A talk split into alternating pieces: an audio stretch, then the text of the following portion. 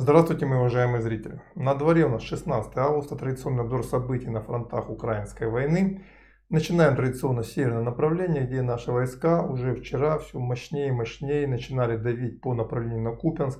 Вчера пошла мощная атака в районе Синьковки, идут наши ребята на Петропавловку. Причем есть успехи. Все это под прикрытием мощного артиллерийского вала и ударов авиации. Очень надеюсь сегодня получить хорошие новости с этого направления. Южнее Район Сватов, район Кременной, здесь пока серьезных атакующих действий никто не производит. В целом ситуация пока подвисла до, я так понимаю, разрешения проблематики Купенска.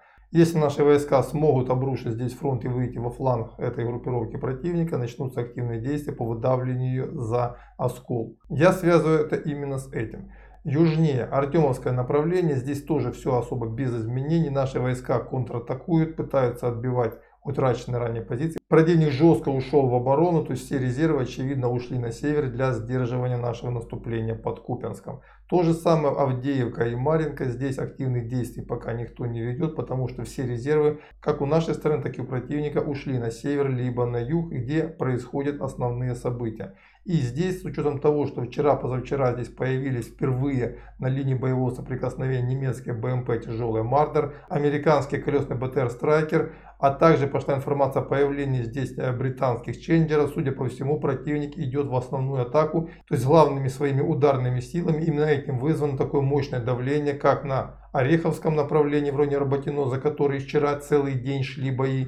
Причем противник пытался выбить нас с южных окраин населенного пункта, ребят с 810-й бригады морской пехоты, но севастопольские морпехи держались и не позволили противнику добиться здесь успеха. Их с флангов поддерживали ребята с 42-й дивизии и в целом пока ситуация под контролем, хотя конечно очень и очень тяжелая. То же самое касается и района Урожайного, где противник пытался развить успех вчера, атакуя южнее этого населенного пункта, но пока у него здесь ничего не получается. И судя по тому, что мне передают ребята с фронта, потери у противника колоссальные, огромное количество, десятки единиц техники в боях за урожайное сожжено, сотни и сотни погибших. Там, скорее всего, счет уже идет на тысячи. Тем не менее, противник, не считаясь потерями, рвется к нашей первой линии обороны. Напомню, они еще к ней не подошли. Старомлыновка – это наша первая линия обороны. К ней они еще не дошли, ну, примерно несколько километров. Ожесточенные бои продолжаются. Наши ребята даже иногда переходят в контратаки. И тоже, судя по всему, противник и здесь пытается уже последний раз проломить нашу оборону. В бой брошены действительно самые лучшие бригады,